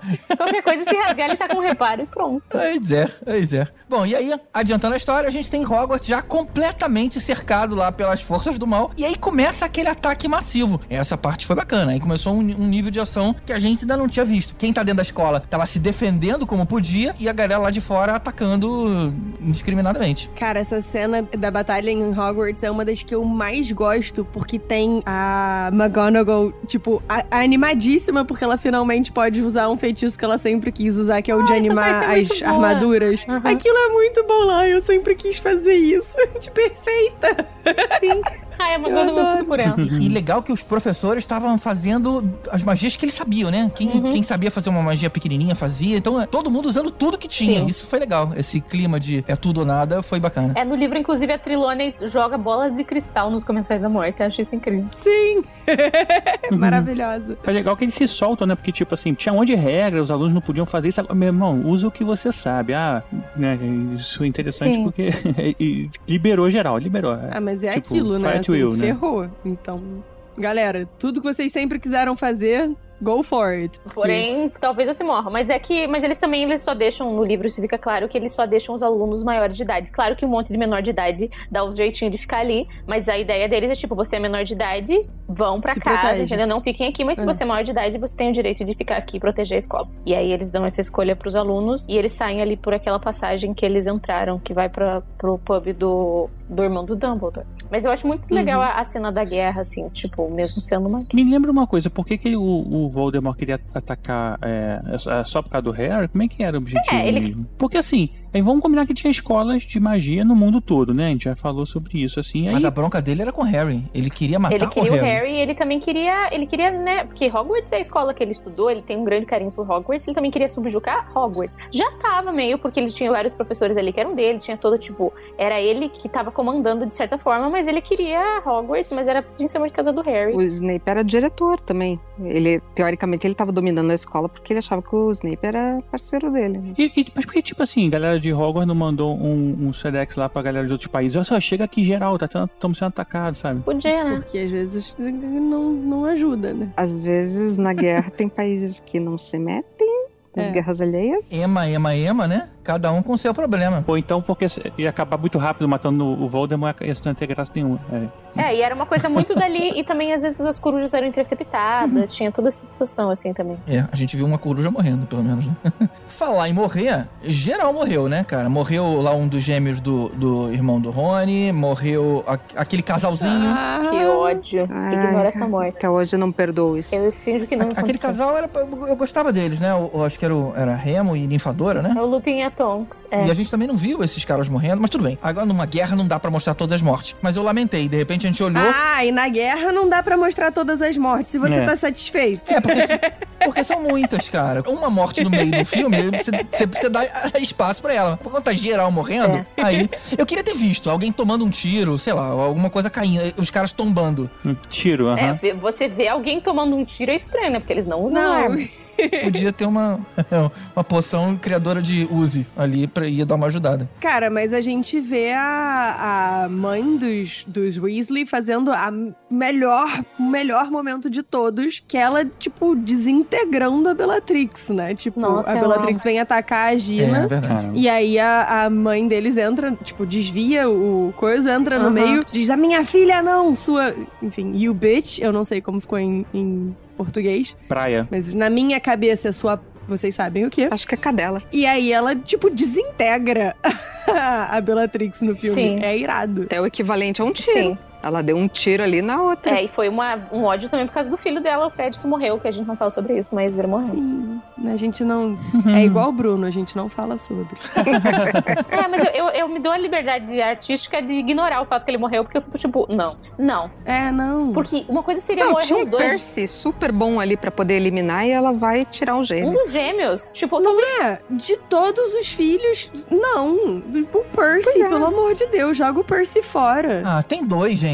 Eu vou tirar quem tá duplicado. É, tinha dois iguais. Não, não eram iguais, eles eram diferentes. O outro já tinha perdido a orelha. E eles eram juntos, essa é a questão. O problema é que eu, eu, tipo, o que mais me deixa triste, eu gosto muito do Fred também, mas o George sem o Fred, imagina. É, não dá. Imagina mesmo, imagina que sobrou, né? Tem, ai, que. Ai. Tem um, um headcanon que circula desde sempre pelas internets de que o, o George um dia simplesmente surtou e pintou o cabelo, porque ele, todos os espelhos pra ele eram o, o espelho de. Ah, isso é muito triste. como é em português? É O Gisete. Porque, tipo, o espelho de Jose- o Gesed te mostra aquilo que você mais quer, né? E aí, pra ele, Ai. seria ter o irmão dele de volta, e então todos os espelhos pra ele eram, eram esse. É, é muito muito triste. triste, É muito esse Muito mas eu caramba. amo, eu sofro muito com ele. Tem vários sobre os dois que, que é de morrer. né? Né? Tem um que fala da Lily falando que pra Molly, como você cuidou do meu filho Harry, eu vou cuidar do teu filho Fred. Sim. Gente, eu choro toda vez que eu leio aquilo. Sim. E também ele se juntando com os marotos, falando, ah, agora a gente tem um quarto maroto, né? Uhum. Ai, meu Deus. Cara, é só tristeza. é muito dolorido, só a tristeza. gente só sofre. E tem o headcanon da cena quando o Harry supostamente tá morto, né? Que o Hagrid vem carregando Uhum. ele. E aí, quando o Harry levanta, o George vira pra trás. Todo mundo vira pra trás meio pra correr e tal. E aí tem a galera que diz que é porque ele virou pra trás pra falar pro Fred: Olha, ele tá vivo. E eu sempre sofro quando eu vejo isso. Nossa, essa parte é muito triste. É tipo um segundo, mas é muito triste. Olha, uma parte que não fez muito sentido pra mim, a gente tem a cena lá do, Voldem do Voldemort matando o Snape, né? E Uhum. aí é, o Harry chega e ainda consegue falar com ele um pouquinho antes dele morrer. E aí, eu, tipo assim, o Harry pega uma lágrima dele, sei lá, um, duas lágrimas, sei lá, e fala o seguinte, leva lá na bacia. A bacia. Que não faz sentido. Bacia. Até em si virou a bacia. Um bidê bruxo. Mas olha só, na sala onde tem essa bacia, tinha um monte de frasco com memórias específicas. É, então, tipo assim, olha, agora eu vou te mostrar a memória tal. Aí o cara tirava um vidrinho lá e mostrava aquela memória ali. O Snape dando uma lágrima, não tem como ele ver uma coisa específica, né? Sei lá, achei, então pronto, agora eu vou ver a sua vida inteira. Acho que era o que ele tava pensando. Ele viu a história do Snape, porque na verdade ele precisava entender porque ele precisava confiar no Snape. Então o Snape mostra a história, a relação que ele tinha com a mãe dele, ele mostra que ele amou a mãe dele desde sempre, tipo, tem tudo isso. Mas como ele tava morrendo, saiu ali os, as memórias, e tipo, também não foi só a lágrima necessariamente, isso foi uma, uma coisa do filme pra não ficar ridículo, porque no livro sai, tipo, pensamentos da orelha, sai do olho, sai de tudo. É um pouco Eita! esquisito. É. Bom, mas pelo menos é direcionado, né? Eu achei só estranho de, tipo assim, cara, pronto, toma aqui uma lágrima que vai te mostrar 50 anos da minha vida. E aí procura aí o que, que você tem que, que você tem que se virar. Não, mas ele tá pensando naquilo na hora que tá saindo o pensamento. É a imagem que ele tem na cabeça. Tudo aquilo é o que ele precisa saber. Tudo aquilo é o que ele precisa saber. Ele precisa saber por que ele precisa confiar no Snape. Ele precisa saber por que, que o Dumbledore confiava no Snape. Ele precisa saber que ele precisa se sacrificar. Gente, isso é magia, é feitiçaria, não é tecnologia. Que inclusive é uma das revelações que eu fiquei mais puta da minha vida. De tipo, caraca, Dumbledore, você sabia esse tempo todo que o menino ia morrer, tinha que morrer, e tu nada. E eu entendo o porquê do nada, mas ainda assim, caraca, dava pra preparar ele. Ah, eu, eu acho que o Dumbledore fez o certo, assim, porque não acho que falar pro Harry antes seria legal. Tipo, tem que falar na hora Não. E. Mas, tipo, sabe? Tipo, coitado do menino, como se ele já não tivesse sofrido o suficiente. É, mas é que também tem uma coisa que eu sempre interpretei: é que o fato do Harry ter aceitado a morte fez com que ele pudesse viver. Porque, como o Voldemort Sim. nunca conseguiria aceitar a morte, isso separou tanto a alma dos dois que isso permitiu que ele vivesse. Então, eu acho que essa forma, Uhum. assim, de tipo, tem que morrer, vai morrer, é muito mais efetiva pra que ele sobrevivesse no final. E daí eu fico tipo, ah, ele sobreviveu, tá tudo bem. É, é. O Dumbledore, ele fez coisas questionáveis, mas eu acho que ele, ele teve coragem de fazer muita escolha difícil, assim. Sim, e ali era, era o que ele tinha que fazer. não- ele não tinha uma solução melhor. Né? É, não tinha o que fazer que fosse ter uma, um, um resultado melhor. Mas é foda, mas. É. É, explicando o pessoal que é fã de Star Wars, o Dumbledore é um 7-1 tipo o Obi-Wan Kenobi. É mais ou menos isso. tipo isso. Mas uma coisa curiosa é que na hora que ele vai olhar a, a memória lá, que, da lágrima que ele acabou de pegar, ele vê a mãe dele garotinha. E ela não tem os olhos do Harry, como se falou. Meu Deus, que ódio! É, eu- tenho desespero, que eu fico tipo, pelo amor de Deus, botasse uma lente nessa menina. Vocês estão há 200 Não é- anos falando ou- se ela tem o olho, o olho dele, o olho dele. Ou pega outra atriz. Não é, cara? Aí dá um close na cara da guria, a guria tem olho Detalhe, castanho. nesse filme falam duas vezes isso. Você tem os olhos da sua mãe. Não, é que vocês não entenderam. Ele nasceu cego, arrancaram os olhos da mãe e colocaram nele. Só se for. Então, se for- Mas é realmente é, é absurdo, porque no, no livro fala, ele tem olhos verdes igual da mãe. Tudo bem, não dá pra ser verde no filme, porque o Daniel Radcliffe tem a clargia a lente, mas ele tem olho azul. Daí vai lá e pega a menina do olho castanho. Eu acho, tipo, parece brincadeira, parece palhaçada. Eu, eu fico tipo, gente, vocês tinham um trabalho, a menina nem aparece. Deram mole, deram muito Podia mole. ser outra atriz. E detalhe, que, a, que a, a mãe mais velha já tem o olho claro. Essa implicância é justa. É, não, essa é uma implicância geral, assim. É, é um, é um Ah, é? ranço, é um. Você pegou num, num ponto sensível aqui. Eu tenho ódio disso. Eu fico, gente. Era só vocês terem. Eu fiquei, tipo, é porque é um filme com pouco orçamento, né? Eles não tinham. eles Só aquela menina ali, ela fez por ganhar um pão e fez por causa disso, entendeu? Não ganhou cachê. Mas é absurdo, porque podia ser outra atriz, podiam ter colocado uma lente, podiam ter feito CGI, não é uma cena longa. É não. Fizeram porque eles gostam de ver a gente sofrer. Essa cena, ela mostra quatro coisas muito importantes, né? Primeiro, a lembrança que o, Snape era amigo e ele era apaixonado pela mãe do Harry. Uhum. E desde que ela morreu, ele meio que protege o Harry, Sim. né? Junto com o Dumbledore. A gente não sabia disso. A gente descobre que o Dumbledore, ele ia morrer com o Snape, que Uhum. vocês já tinham dito. A gente aprende, a gente descobre também que quem conjurou lá o Bambi de luz foi o Snape, Bambi o Harry. Não é. E aí, o, o- o- e, e também quando o Voldemort atacou o Harry bebezinho, uma parte da alma dele foi parar dentro da criança. E é por isso que eles, de vez em quando, conseguem, sei lá, é, se conectar Sim, com a mente. e Então, foram coisas muito importantes ali que a gente tava descobrindo. Tudo em uma lágrima, hein? É melhor que pendrive, no caso. Não é? Uma lágrima com 250 gigas, né? Tipo, imagina, propaganda. Mas é, é- é realmente um momento de muitas revelações, assim, essa hora, que todo o jogo vira várias vezes. Mas é triste. Assim, eu acho que eles também deram uma boa de uma passada de pano pro Snape nesse, nesse momento. Porque eles não explicam por que, que o Sim. Snape e a Lily pararam de falar, porque o Snape chamou ela de sangue ruim. Não explicam que, né, ai, amava tanto ela, mas se juntou a um grupo de suprematistas que queriam matar pessoas igual a ela. Tipo, não mostra certas coisas. Tipo, eles dão uma passada de pano muito grande pro Snape e eu tenho uma implicância com isso. Olha, é verdade, hein? Temos. Tem muita gente que é super dele, fã né? do Snape porque não leu os livros e acha que, tipo, ah, coitado, ele era mó injustiçado. Porra nenhuma, ele era uma pessoa com vários defeitos, É. como todo mundo. O Snape não era uma pessoa boa. Mas Não. o problema é que o ator ali, o Alan Rickman, ele acabou puxando esse essa passagem de pano generalizada É. aí. Eu acho que eles não quiseram forçar tanto isso no filme.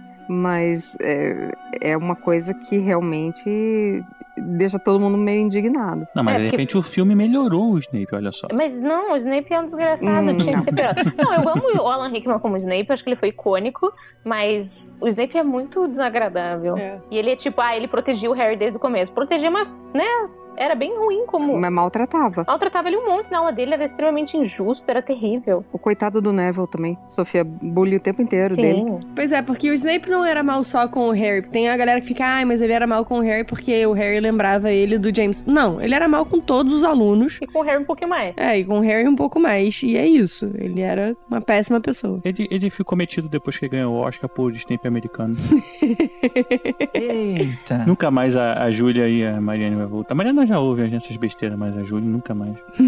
e aquele mal tipo, vai participar, não. Bom, a gente tem aí o, o Harry se entregando pro Voldemort pra ele ser morto. E aí isso acaba acontecendo. E ele vai o quê? Pro céu? O que que era aquilo? Ele, ele é o céu dos bruxos? Não, Alguém me não é o explica. céu. Não é o céu. No, no céu dos bruxos não tem pão, que eu fiquei sabendo também. Não, ele vai pra um, pra um lugar de passagem. É um lugar de passagem. Como ele levou a Avada Kedavra? Mas o Avada Kedavra ele tira uma vida. E a vida que tirou, na verdade, foi a vida do, do Voldemort, da parte do Voldemort que existia dentro dele. Tanto que tem aquele bebezinho, que é aquela coisa horrorosa ali embaixo de uma, me- de uma cadeira. Aquilo, sei lá, aquele negocinho, ele é a parte do Voldemort. Então aquilo é realmente o que morreu. Isso, é. E o Harry, Ah, ele visualiza aquilo como uma coisa, uma, uma coisa própria, assim. Aquilo é dele. É tipo um- uma coisa que vem de como ele interpreta aquele lugar, mas é um lugar de passagem. Se ele quisesse morrer realmente, ele poderia ter pegado o trem e seguido em frente, mas ele preferiu voltar e pôde voltar também. Mas não é o céu, é só um. Tipo, a, a luz veio e ele não quis entrar. Isso. Daí ele bateu um papo com o Dumbledore e voltou. Ele volta porque dentro do, do daquele pomo de ouro que ele recebeu do Dumbledore tinha a pedra da ressurreição. Então, ou seja, ele acabou voltando pro corpo. Não, a pedra não tem nada a ver, na verdade. Ah, a ué? pedra, É, ele não usou a A pedra. pedra, ou, ou ele volta porque quando o Voldemort usou o sangue dele pra voltar, ele prendeu o Harry à vida. Então o Harry poderia, ele tava, ele tinha uma âncora da vida dele porque o, o Voldemort usou a magia que salvou ele quando era um bebê pra ele ficar mais poderoso, mas ele não sabia que ao fazer isso estaria ancorando o Harry à vida. A pedra da ressurreição não tem nada a ver com isso, porque a pedra da ressurreição, a pessoa não volta como ela era viva, ela volta como uma meio estranha assim. Quase um zumbi. Ué, mas então todo o propósito da pedra da ressurreição, que eles guardaram pro final do filme, não foi usado? É isso? Claro que Você tá foi. dizendo? ele trouxe os pais dele. Aparece os pais dele, o, Re- o Lupin e os Sirius, uma das cenas mais tristes. É. Ah, então aparece. A, a- pedra da ressurreição é alguma coisa temporária. não, é- Eu pensei que você voltava à vida, né, da pessoa. Não, ela não dá, ela dá, dá uma vida opaca, assim. Só que como ele, na cabeça dele, tá indo se juntar a essas pessoas, ele traz elas e eles servem como guardiões. No livro, inclusive, eles até, até servem como patronos do Harry. Porque ele passa pelos Sim. dementadores e não afeta porque os, eles, os quatro estão ali protegendo ele. Eu acho isso muito bonito. Ah, legal. E uma coisa que eu acho legal também, é, assim, da, da moral, sei lá, do conto dos três irmãos e do, das Relíquias da Morte, é justamente que, tipo, os três irmãos tinham desejos específicos e a morte enganou dois deles, mas um deles conseguiu enganar a morte de Uhum. volta. Então, tem isso também. A Pedra da Ressurreição é o típico você não consegue fazer um, um negócio com uma fada, porque o o que quer que você deseje, ela vai fazer ao pé da letra e não do jeito que você quer, sabe? É essa a moral da história. Sim. Então, assim, a Pedra da Ressurreição não funciona pra trazer a sua pessoa amada do jeito que ela era de volta à vida inteira, perfeita e tal. Ela só, tipo. Volta como um eco. E eu acho. É, É. legal porque o Harry ele vira o, o Senhor da Morte, mas ele não vira o Senhor da Morte porque ele tentou conquistar a morte. Ele vira o Senhor da Morte porque ele respeitou a morte. Porque ele res- aceitou. aceitou ela. Beleza, e a gente vai pra última cena de ação do filme, que é a, a batalha lá entre o Harry e o Voldemort e a cobra, que sai correndo pra pegar todo mundo dentro, do, dentro de Hogwarts. É, essa cena eu odeio essa. essa Também. Porque o- até no próprio Re- Reunion, o David Yates fala: ai, não seria legal se ele pulasse, se o Harry agarrasse o, Dumbledore, o Voldemort e eles pulassem de um negócio? Não, não seria legal. Foi uma Não, péssima não ideia. seria. Aquela cena é ridícula. Um puxando a cara do outro e voando. E eu tava tipo, que coisa. Não parece que eles vão dar um beijo na boca? Aham. Ele, É vamos muito terminar isso quando estranho. come- Eu fico muito tipo, se você pular, eu pulo do Titanic. É. Ah, mas é aquele negócio, o salmo está em meu coração, né?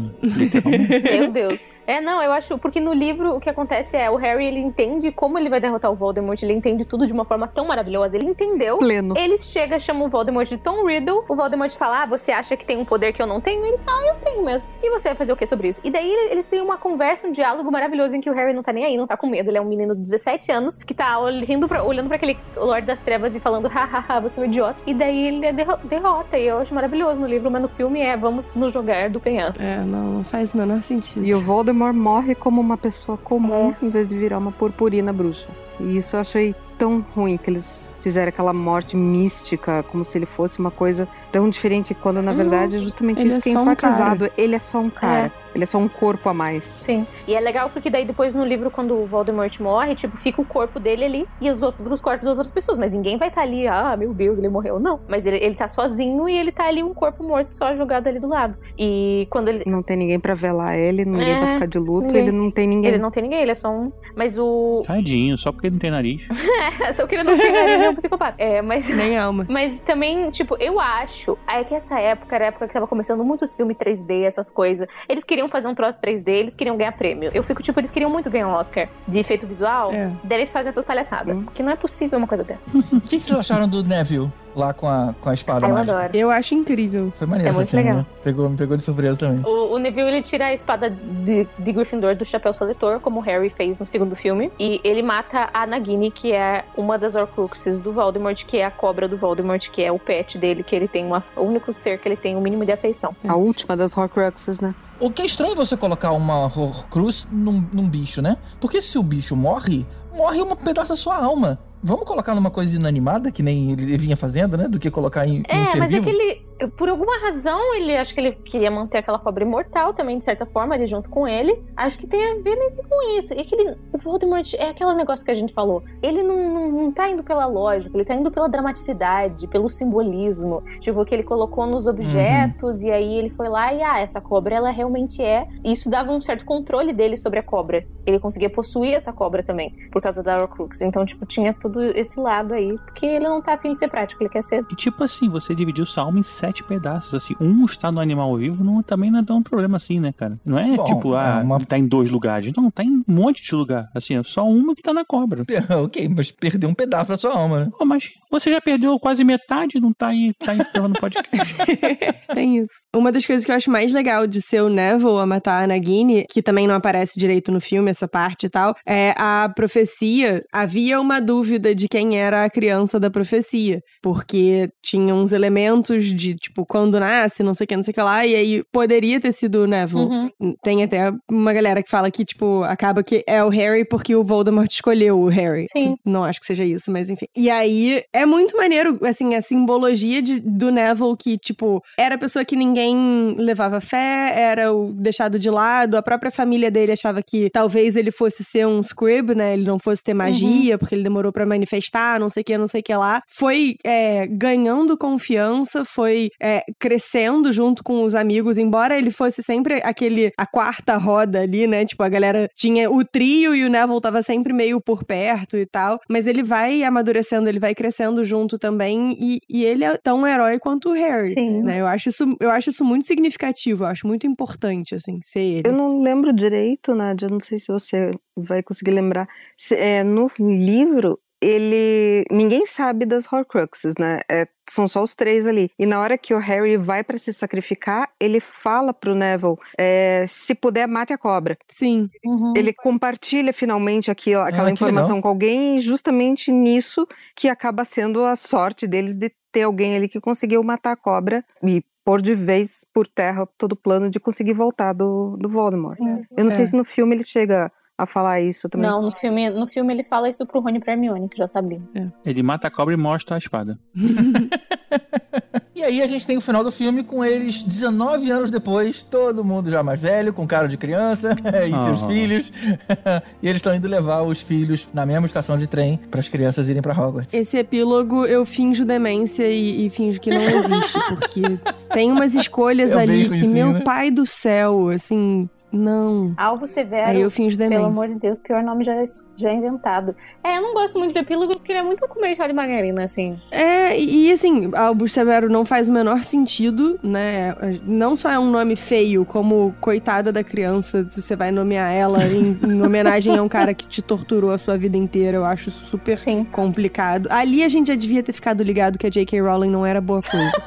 Né? É. Tipo, foi mal. Se você acha normal homenagear o seu abusador no nome do seu filho, tipo, alguma coisa não tá clicando bem na sua Sim, cabeça. exatamente. Tem uma coisa interessante assim, no caso do livro, que na época eu trabalhava com um pessoal lá, Harry Potter lá, fanático e tal, e, e queria saber a história. E rolava muito na época de quem queria morrer, se o Harry ia morrer, se o, o Ron ia morrer, e aí, tipo, né, ficava aquela discussão. E aí esse amigo meu levou o livro pro trabalho, e aí um outro pegou, abriu na última página e leu. E não sei o que, e Harry, Ron e a Hermione se abraçam, não sei o que, sei lá como é que era, eu não lembro como é que é a última frase, mas são as últimas frases. E aí ele ficou puto, porque ele descobriu que o Harry não morria, né, nessa última frase do livro. Ele pegou o livro e jogou no lixo, cara. Aí, cara, o maluco faltava chorar. E aí, cara, aí fiquei vendo os malucos saindo na porrada, o olho dele começou a encher de, de sangue, assim, sabe? Eu falei, cara, ele vai matar o cara, vai matar.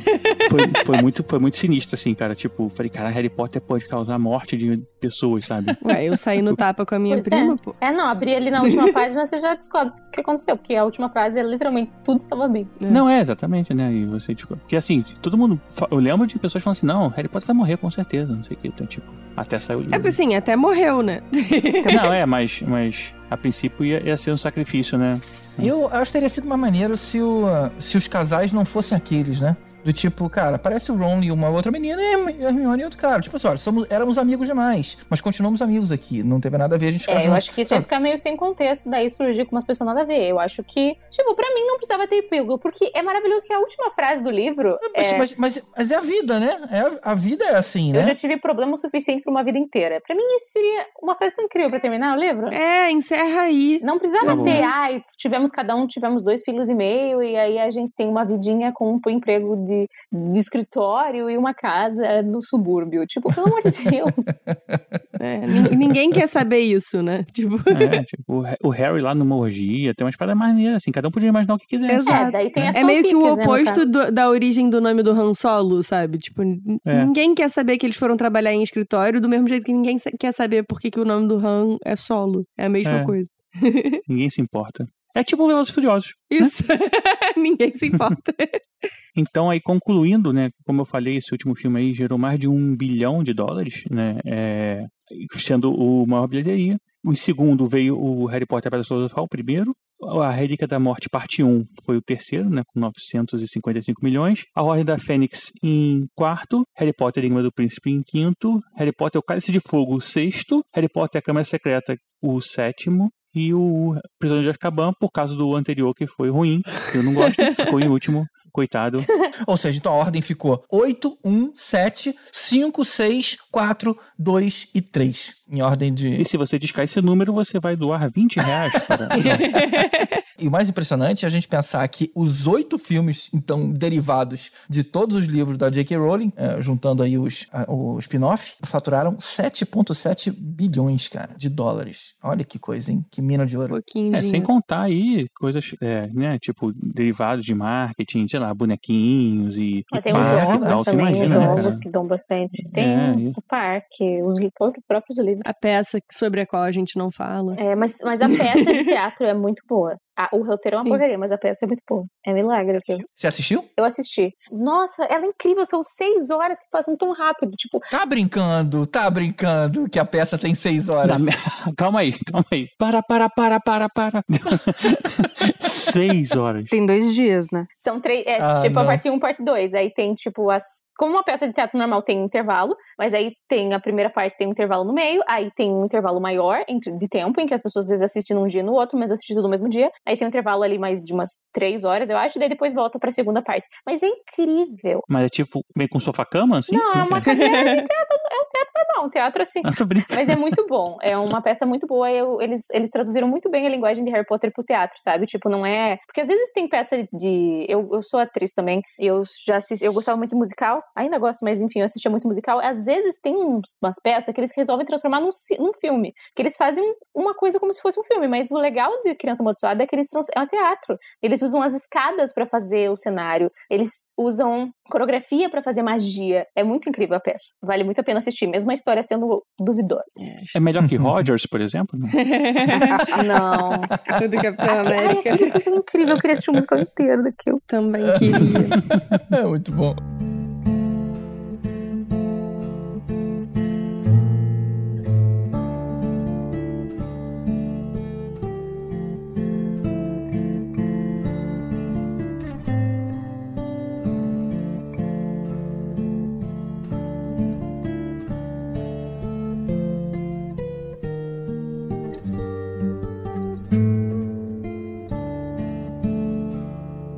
Início de 2022, a gente teve um especial com os 20 anos de Harry Potter, fazendo aí um reunion de todo o time. Sim. Chorei, vi de novo, chorei outra vez.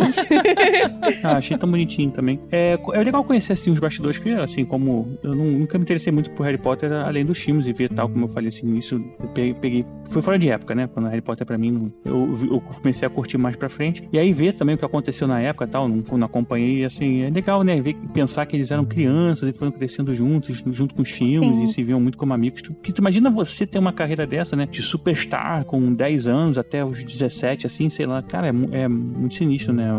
É, é uma mudança de vida drástica, Sim, né? é. Você de É. repente fica fam- super famoso no mundo todo, de uma hora pra outra e. E as crianças contando ali como é que foi a audição, né? E eu não sabia disso, né? Na verdade, eu, eu não sabia nenhuma, como eu nunca participei de ni fórum ou conversas, tudo que eu deduzi ali nos filmes e, e, e- vendo esse reunion veio limpo pra mim, né? Tudo, Uhum. tudo informação nova. Então, por exemplo, eu não sabia que o Harry Potter não tinha feito a audição junto com todo mundo ali. Ele foi escolhido depois. Não, quem fez foi o Daniel Radcliffe, é outra pessoa. Potter. Tá bom, não, ele não fez. Ele não fez. O diretor não achou o, Harry- o personagem Harry Potter ali. E aí ele foi. Ele tava assistindo televisão no quarto do hotel, viu um, um filme sobre o jovem David Copperfield, feito lá pelo Daniel Radcliffe. Ele falou, cara, esse é o Harry Potter. E aí eles tentaram achar o agente dele e tudo mais. Ou seja, o cara foi procurado, né, Pra fazer parte da parada e não simplesmente descoberto ali. O cara misturou mágico com bruxo, mano. Ai, tudo primo, tudo Olha faz só, Não magia. entendeu nada.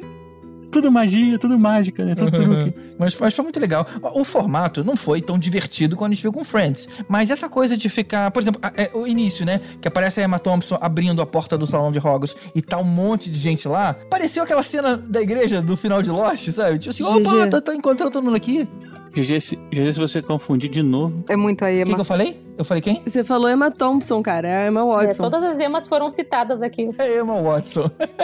É o multiverso das Emas na cabeça do GG. É, Emma Verso. Tem a Emma Watson, Emma, teve a Emma Stone também, né? Ô, Tibério, Emma, Emma, Emma, né? O impressionante é que eles estão muito melhores no, na reunião do que eles estavam no, no, no final do livro ali, no epílogo, isso. Isso que faz 20 anos e eles estão até mais bem apessoados do que quando o filme terminou. É, ali eles estavam muito criancinha com bigodinho, né? Ficou muito ruizinho ali, né? O Draco ainda fazia uma cara de mais velho. Não, e assim, o Ron tava com um barrigão no, no epílogo, meio careca e tal. Uhum. E o Rupert Grint, graças a Deus, não foi acometido por nenhuma das duas coisas ainda, né? espera mais 10 anos pra ver. Mas achei legal mostrar os três ali é, sendo muito amigos no set, né? Sim. E o próprio Chris Columbus falando o seguinte, cara, eu tinha que deixar as crianças brincando, né? Porque ninguém era ator profissional ali. Então eles precisavam ficar de bom humor, porque isso, isso afeta na performance. Então tinha horas que ele queria gravar, mas a galera zoando e brincando e tudo mais, e ele tinha que meter um sorriso no rosto e fingir que tava se divertindo também. Maneiro, foi legal ouvir esses depoimentos. Sim, e foi legal, eu acho que a interação deles entre si, tipo, eu amei a parte do Daniel com a Helena Bonham Carter. Eu amei qualquer coisa que a Helena Bonham Carter faz. Quando olha pro Gary Mondman e fala, te matei, né? Ela é perfeita. Tinha que ser feito. É. Perfeita. É, o que eu fiquei impressionado foi quando mo- mostrou ali os Malfoys, né? O, o, Lúcio. Lúcius. É, ele, quando terminava a cena, e ele tem aquela cara de mal, né? Teve uma, mostrou lá ele com aquela bengala batendo na mão do Draco, né? Do, do garotinho, né? E assim que o diretor dava corta, ele ia lá e abraçava o garoto e dizia que, pô, mandou bem, caramba, que legal e tudo mais, pra, pra não deixar o garoto traumatizado ali. É bacana do ator ter essa preocupação. Sim, e assim, eu tenho a, a bengala, eu tenho uma reprodução dessa bengala dele, né? E não só Olha. o negócio é pesado pra caceta, como a pontinha do dente, que foi o que ele falou que bateu na mão do Tom Felton, é muito afiada. Muito. Então, Ai, assim, tadinho. coitado do menino com a porrada que ele tomou, porque deve ter doído muito. então, tipo, justifica também ele ficar preocupado, porque assim, sei lá, dava pra abrir um buraco na mão dele, sabe? Porque é realmente um bagulho muito afi- afiado e muito pesado. É, um- é metal sólido, a- aquela cabeça de, de cobra na ponta. Meu Deus, coitado. Coitadinho. É, pareciam todos muito bons atores, assim, né? Todos eles, assim, entendendo que eles estavam lidando com crianças, então, assim, é... E toda a experiência que eles traziam, né? Pô, são grandes atores, assim, que já tem um, um passado aí né, no mercado, então isso foi bem legal conhecer. Inclusive tem uma, uma que mostra o diretor lá que foi sim, se embolar com um ator lá e quebrou o braço, não teve mais negócio assim? Teve, foi Caramba, no quarto filme, ele foi mostrar pros gêmeos como ele queria que eles rolassem no chão, na cena que eles estão brigando porque o feitiço de ficar mais velho não funcionou e tal, e aí ele quebrou. Ah, é, Foi uma costela, não foi? Foi uma é, uma coisa assim. É, eles falam, inclusive, que alguns diretores, com o tempo, também começaram a tratar eles como Uhum. Adulto, né? Assim, de outra forma. E eles sentiram essa responsabilidade também. E eles amadureceram com os filmes também passando. Isso tudo é legal conhecer Sim. nessa história, assim. É. É. curtinho o episódio, assim, é uma pena que eles não puderam se reunir todos juntos, assim. Tu viu que eles fizeram alguns núcleos, É, né? dá pra junta ver, dá vocês pra aqui ver. que são menos importantes pra conversar aqui. Vocês são mais importantes, né? É, nitidamente, mas... Vocês aqui faziam um zoom. é, eles não estavam juntos, não. Mas foi legal de- descobrir, também não sabia disso, talvez vocês fãs já sabiam, mas eu não, que a Emma Watson e o, e o Draco, eles gostavam muito do outro, pelo menos pareceu, ela pareceu ser super apaixonadinha lá por ele. Ela olhava na lista de presentes da gravação do dia se o nome do cara tava lá e ela ficava toda feliz quando tava. Que maneiro isso, né? A gente nem suspe... eu nem suspeitava. Mas assim, também que adolescente fã de Harry Potter não teve em algum momento crush no, no Tom Felton, né? Porque assim, me identifico muito. Ah, é? Ele é, ele é tudo isso, é? Olha só. É, a galera era apaixonada por ele. A galera, eu sou a galera, no caso. Ah, bastante gente, Ara. Ele fazia uma série da CW, não fazia? Ah, sei lá, talvez. Uma- um, desses, um desses super-heróis aí, alguma coisa assim. Um Cara de laboratório, não sei. Eu acho que eu vi em algum momento. Eu lembro do um primeiro, um dos primeiros papéis dele foi no Anne e o Rei com a Jodie Foster. Ele era bem Sim. pequenininho, Era muito bonitinho, muito neném nesse filme. muito nenenzinho. E já era, tipo, né, contracenando com a Jodie Foster, né? Assim, super legal. Julia e Mari, vocês viram a história de que o Rupert, na verdade, não tava na sala com o, o Daniel e a Emma? Que ódio, que ódio. É real isso? É real. Se você Sério? prestar atenção Sério? na foto, se você prestar atenção, você vai perceber que ele tá meio desproporcional, assim. Mas eu fiquei tipo, por que vocês falaram isso? Entendeu? A gente seria muito mais feliz se vocês Não não, é. tivessem divulgado. Porque realmente tá muito boa a cena. Eu acho que ele tava com o iPad, entendeu? Eu acho que eles estavam ali fazendo uma, uma chamada de vídeo, porque o Rupert tava no Canadá. Eu pensei, vocês são ricos? Pega. Ai, ele tinha que gravar a série dele. Pega um avião. Sei lá, deve dar o quê? 10 horas de avião? Não é, não custa nada. É rapidinho, pega, vai, vai de avião e volta. Caramba, que absurdo agora. Isso fiquei- eu achei bem. Tipo, é um show no playback agora que eu É, mas a, a Emma Watson, ela foi até o Canadá pra gravar aquela cena com o Rupert, que é a, a cena dos dois, eles realmente estão ali, os dois. Ah, tá. Ah, Porque quando saiu a notícia, eu falei, gente, mas a Emma Watson dá um abraço nele, eu não tô demente. É, mas, é, Eu mas vi aquela isso. cena dos três é só. Aquela cena dos três é montagem. E depois que eu vi, eu nunca mais Chateada. consegui desver e isso me deixou muito triste.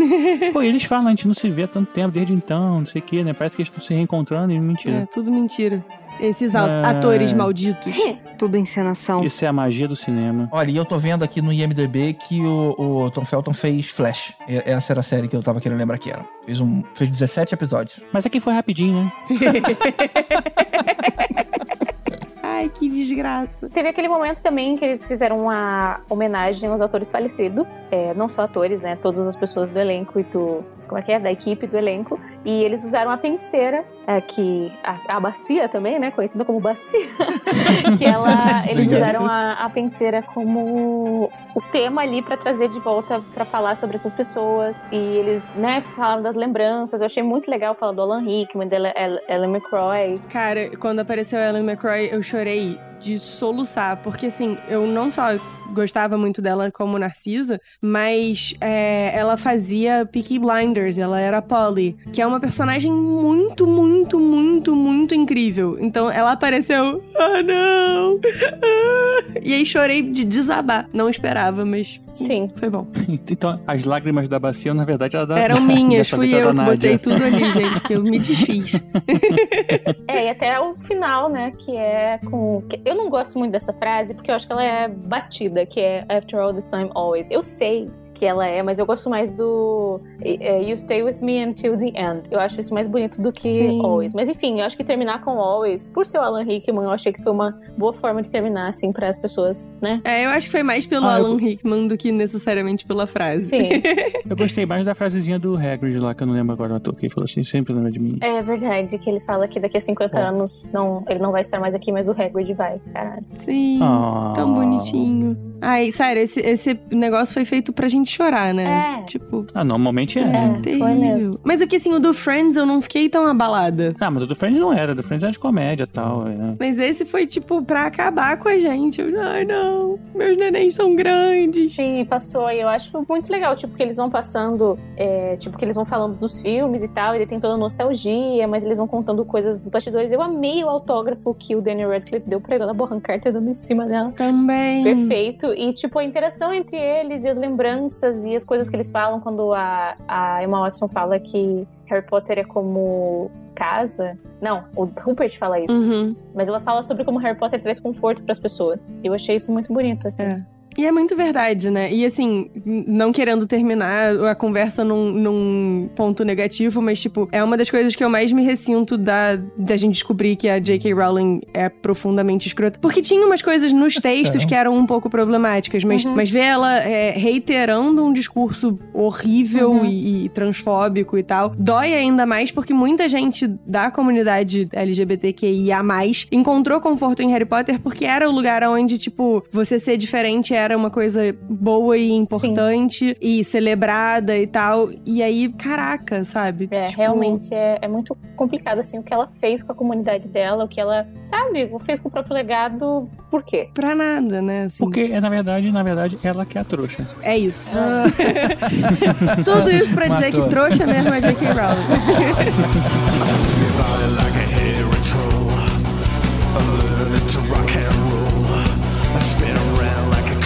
elf. A dancing by himself.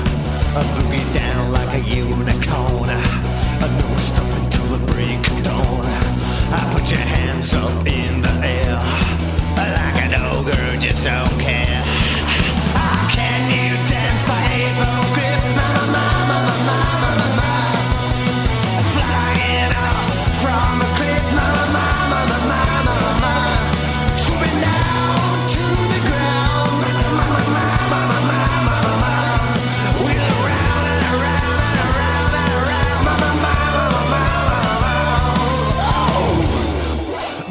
Blá não escrevi ainda. Vamos lá?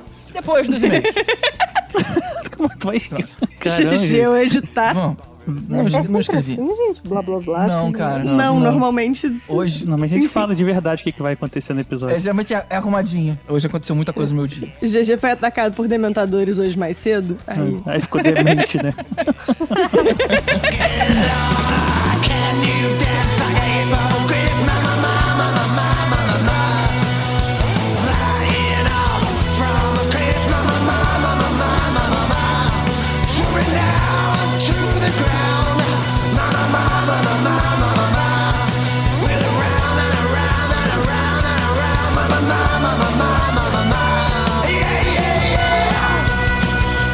Adolescentões, né? O- a- os atores, o Daniel Radcliffe, ele nesse momento, enquanto faz o filme, tem 16 anos. Uhum. A Emma Stone tem 15 e o Rupert Grint tem 17. Emma Watson, Stone é a do Homem-Aranha. Emma Watson, obrigado. Ah, Isso, isso dá isso dá cadeia, não pode fazer essa confusão. É. Já bastou na reunião eles terem confundido ela com a Emma Roberts, né? Porque... É, também. Teve isso, hein? Teve, É, botaram uma foto. You